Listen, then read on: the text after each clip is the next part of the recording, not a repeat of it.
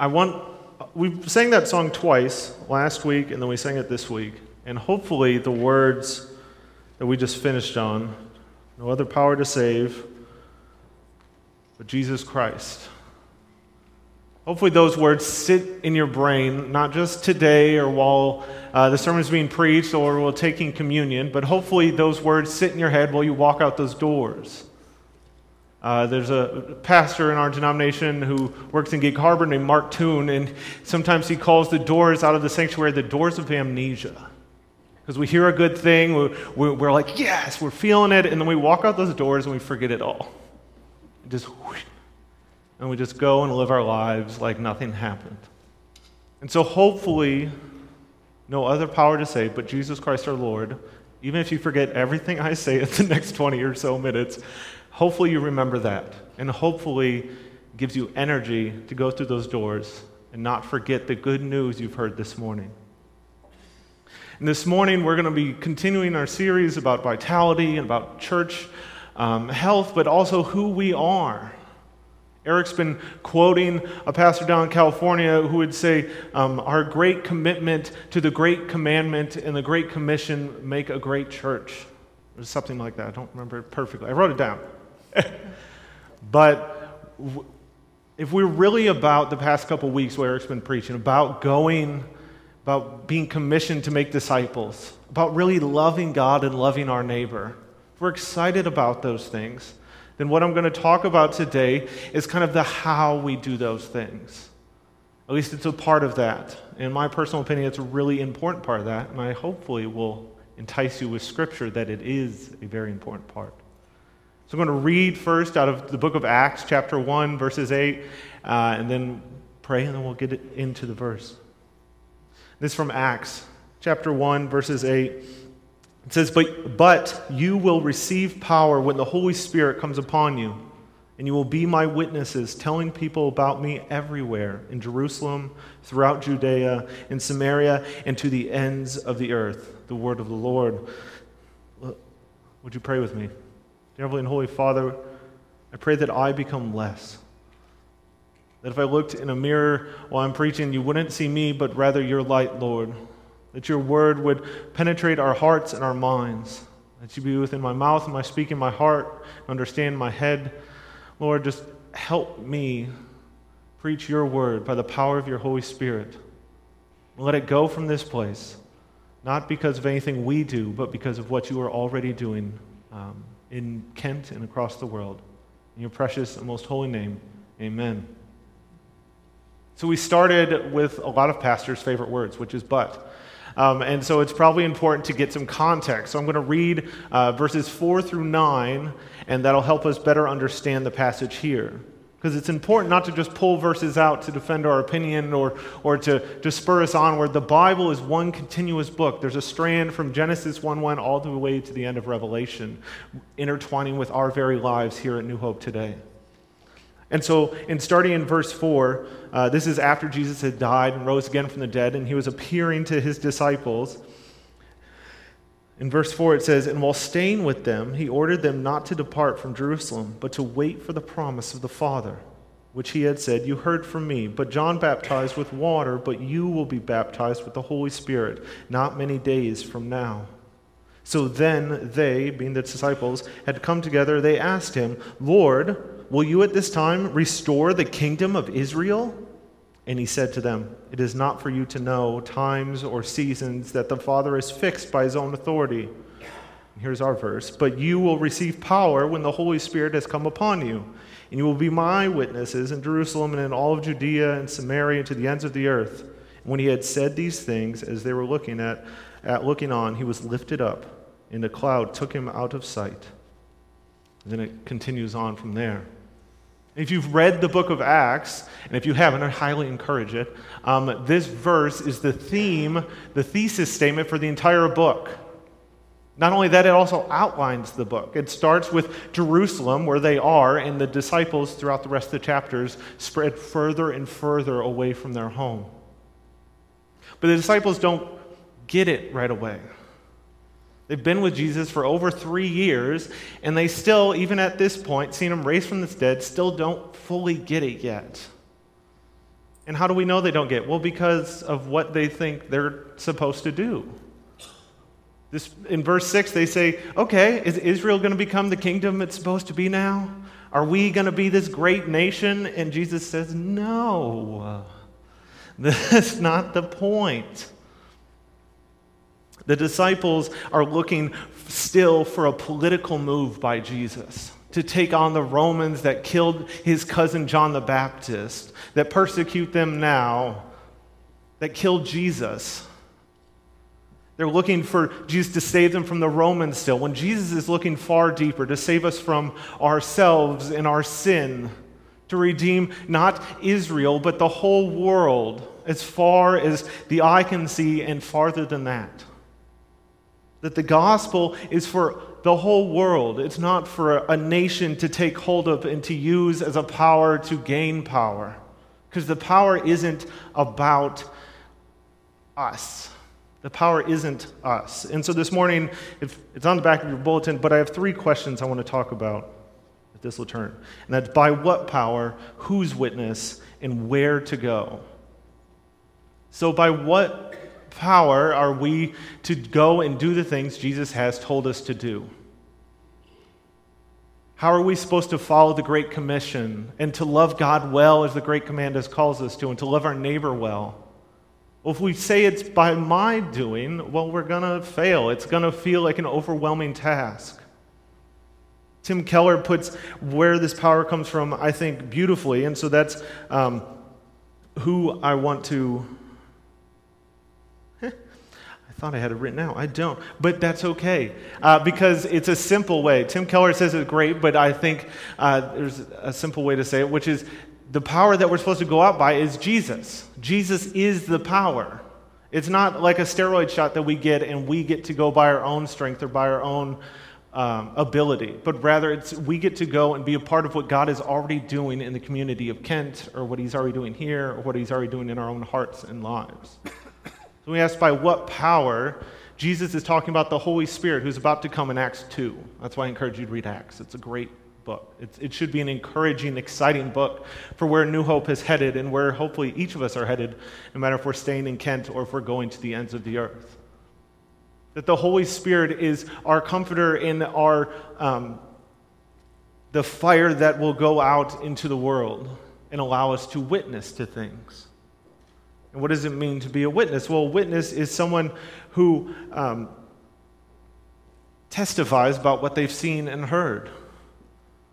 And when you become, well, when you start believing in who Jesus is, well, when you take that first step into understanding about who God is calling you to be and about who you are in the light of the world and the sin, and you fall to your knees and you understand how much you needed a Savior, that's not the ending point. Hopefully, you know that. For a long time, I didn't know that. I was like, well, the power that the Holy Spirit gave me was the one that saved me, and now I get to go out by myself to try to make more people get that one little over the line experience like I had. But the Holy Spirit, the power that comes in through it, is one that is constantly shaping and changing us to be more and more like Christ. Like a tree that gets pruned so it can bear more fruit, we are called to constantly pursue, as Christians, to be more and more like Christ. Because it's hard to witness about something you haven't experienced or seen or heard. As a church, we are trying to figure out our vision for what's next. And I don't have that answer at the exact moment. I have the big overarching one, right? That's easy to go and make disciples who make disciples to go and love our neighbor and love God well. We can feel ill equipped to do that. And I think part of that, at least for me, it comes from feeling like it's all on me. That if I flub and say the wrong thing, or if I um, maybe don't act in the way I'm supposed to, it may affect my witness about me. But I have to remember that I'm not witnessing about me. I'm not trying to point people to be more like Reuben. I'm not trying to get more people to paint their nails and have tattoos and long hair because then we'd all just be look like a bunch of Rubens, and we don't want that. We want, we want a diverse group of people that love Jesus, that look like Jesus, that want other people to meet Jesus. So the power doesn't come from how great I am or how great we are, how great New Hope is. The power comes from Christ and what His Holy Spirit is already doing in Kent. We get to be a part of that. So, by what power? It's the power is Jesus Christ through the Holy Spirit. That's still working in you, and hopefully will, uh, you'll be able to see it as you go out into the world. Ephesians uh, talks about this idea of being um, a witness and what it means to live as ones sent out by the power of the Holy Spirit. I encourage you to read the entire chapter of Ephesians 4, but I'm just going to read the first three verses. Ephesians 4 says this Therefore, I, a prisoner from, for serving the Lord, beg you to lead a life worthy of your calling. For you have been called by God, so always be humble and gentle be patient with each other, making allowance for each other's faults because of your love. Make every effort to keep yourselves united in the Spirit, binding yourselves together with peace. That this power of the Holy Spirit is not one that makes us like um, a superhero.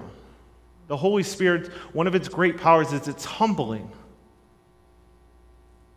That when you look at somebody, you don't say, wow, I'm so much better than they are but rather you see someone say, wow, they are so loved by a Savior. And I hope and pray and will do everything in my power to show them that Jesus loves them. And we're not going out to, to drag people to church, but rather to show them what God is already doing in their lives and in their communities. And so, whose witness? We know the power that's the Holy Spirit and Jesus. And so, who's witnessing? Who is this witness we're pointing to? I want to start off by telling you two quick stories of not good witnesses. I want to start with the negative witnesses.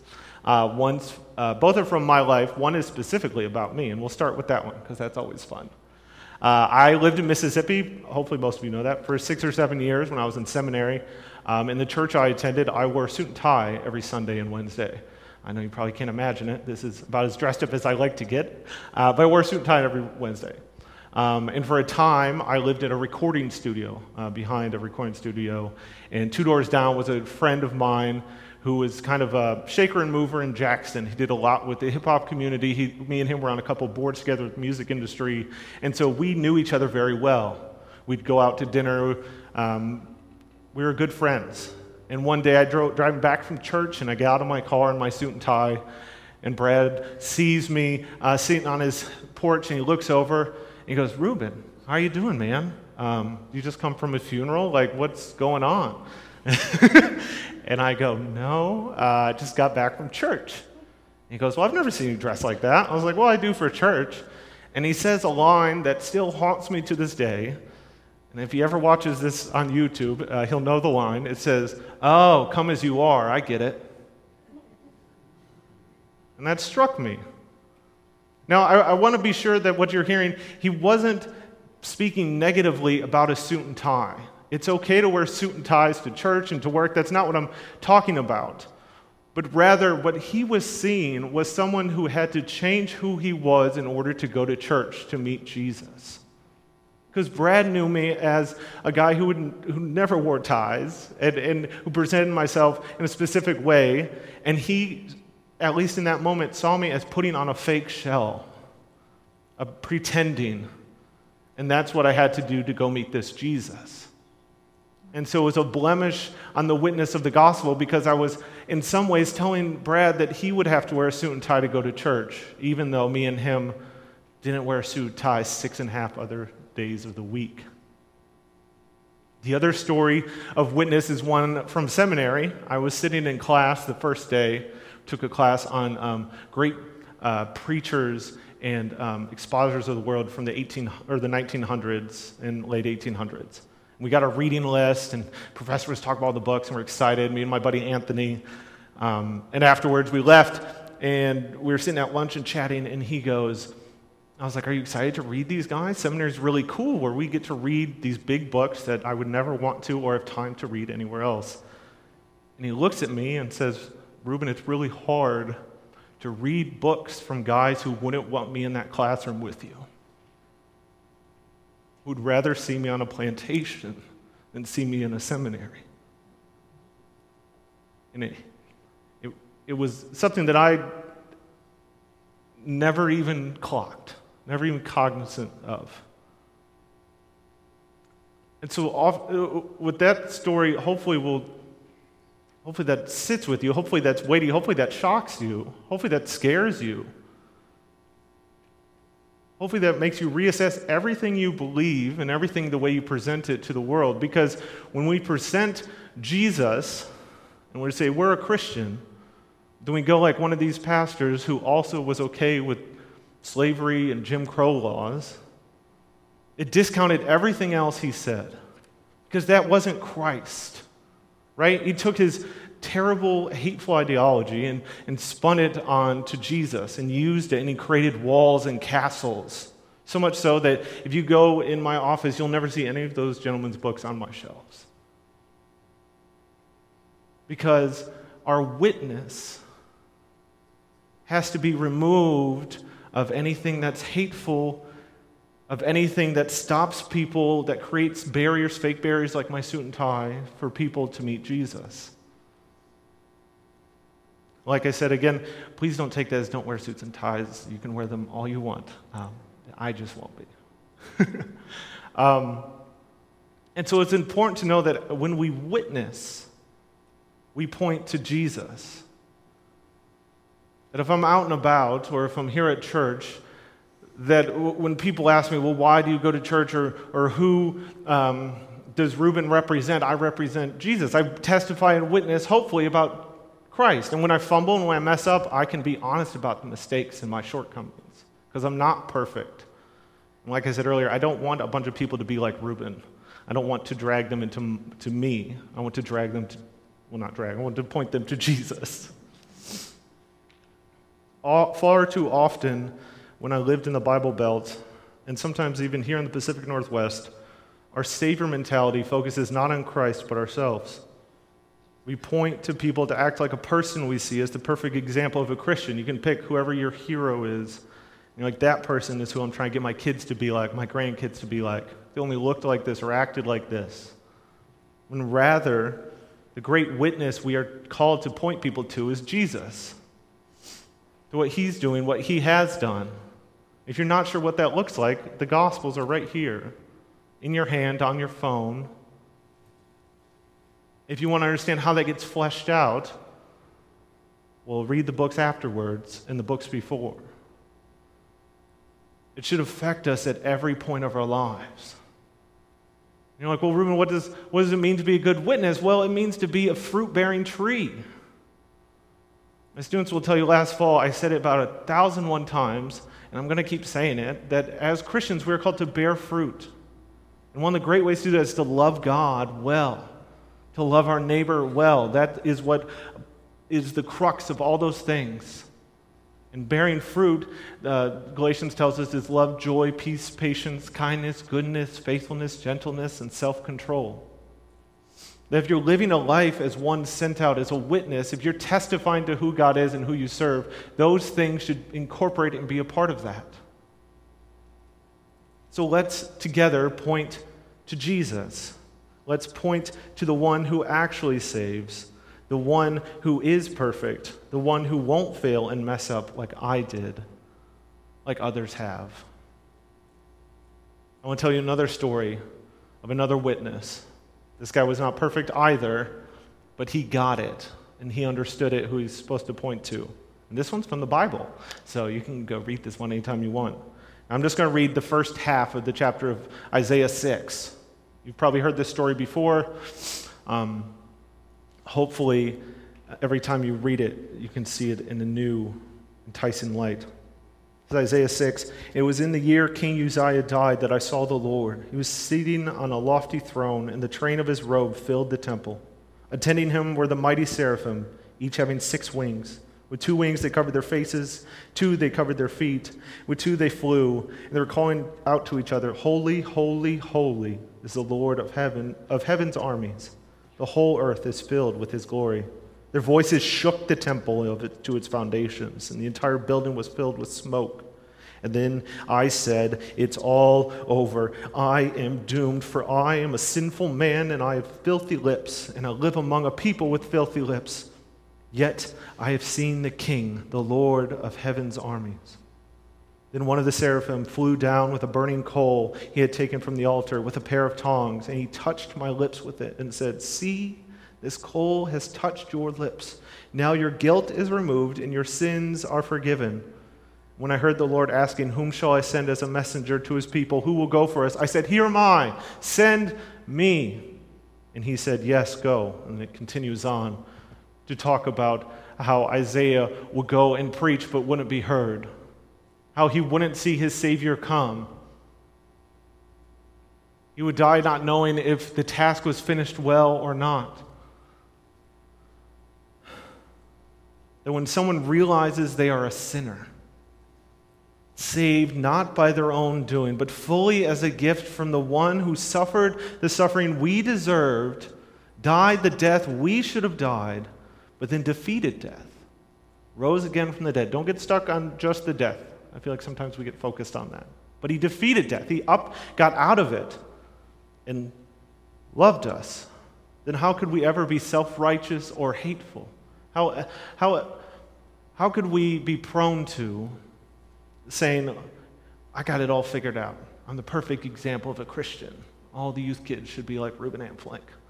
Don't, don't do that. Um, or how could I be hateful? Be like, look at those people. I would never want those people to sit in a pew next to me. And if they do, they better look and act better. Because we must divest ourselves of this idea that we saved ourselves that our witness is anything else but Christ crucified. We fall into the same patterns as the people in the Bible where we think we can do it on our own, that we have the power, but we don't. The Holy Spirit is working in and through us and out in the community. That's very true. And we are forgiven of our sins. When we mess up, God is faithful to forgive. How glorious is that? How exciting is that? Hopefully that gets you jazzed because it means when you fail, when you flubbox, when you mess up, Jesus can, will pick you up and hold you close and say, It's going to be okay. God is in control here in the United States, in the world, in Kent, Washington, even if you don't feel like He is. The war is already won, New Hope. Isn't that exciting to you? Shouldn't that make us more excited to bring people in and experience Christ and meet Jesus? Not for any self righteous reasons or because we want them to look like us, but because we want them to meet God. I have a very firm image of the previous pastor here saying that his job was to do this, was to open the door and point people to Jesus. But all too often we create barriers. And so, if we're going out these doors this afternoon, not the doors of amnesia, hopefully they're not that, but sometimes they are, where are we supposed to be going to? Well, Acts tells us that too. Isn't that great? It says Judea. Well, none of us live in Judea, but Judea for the disciples was what was home to them, what was safe. They knew those people. They looked like them. They acted like them. Their culture was the same. Jerusalem, a little expanded, or switch that, reverse it. Jerusalem was people they knew. Judea was similar to them, similar culture, similar places. Samaria, that was similar, but they also had um, a lot of clashing. They disagreed on things, they butted heads a lot. Maybe you know people, or maybe you're close to people that you butt heads with sometimes. Those people get to meet Jesus too. Those people have a seat next to you in your pew as well. And the ends of the earth. For the disciples, they saw the ends of the earth as, as um, Asia and Africa. I mean, they were in northern Africa and in the Middle East, and north to who knows where. They didn't have the whole globe that we can hold and look at and see all the ends of the earth and where it is. It means everywhere. We're not trying to confine people to a specific way of Christianity. We're not trying to get everybody to have violins at the worship service, even though I would fight tooth and nail to say it is lovely and maybe the best way to do worship because I love it here at New Hope. But we're trying to get people to meet Jesus, to see how they can enter into a relationship with their God and their King. And we need to trust that the Holy Spirit is working in that. That's not by our power people are shaped, but rather that it's by the power of the Holy Spirit. That Jesus didn't tell his disciples when he comes back that the world should be in uniformity. Rather, he pushes for unity in Christ. That we are called to come together as one people. But you can't have unity without diversity. If he's calling us to go into the whole world, that means we aren't going to all look alike. We aren't all going to dress the same. We aren't all going to have the same expressions of worship or the same uh, things that we enjoy uh, for food or the same kind of music we all enjoy. Heaven is going to be eclectic beyond your wildest dreams. You know what's the really cool part of living in Kent, Washington? The nations are right here, right outside our doorstep. There are people from all across the world, all across the country, all across different subcultures and generations. And they're right there. And guess what? The, the, the thing we're witnessing to is the exact same for all of them. We're just pointing them to Jesus. And so I'll wrap up with this that we as a church must push for this truth and power. The truth being Jesus Christ, and the power which is the Holy Spirit in us and moving through the community, not ourselves. And if we allow this, if we really invest in this to infect our hearts and our lives and our hands and our feet and the way we serve in our church and our community and our world, it'll be changed forever. So hopefully that gets you excited. And hopefully you'll go out those doors, not of amnesia, but of doors that are sending you out, gassing you up to be witnesses of the power of the gospel that saved you from your sins. Amen? Amen. Pray with me. Dear Heavenly and Most Holy Father, we thank you for your word, that it encourages us, that it points us ultimately to you, not to ourselves, that it gives us strength when we are weak, that it gives us the power to save, not because of our own ability, but because you are already there, already working and active.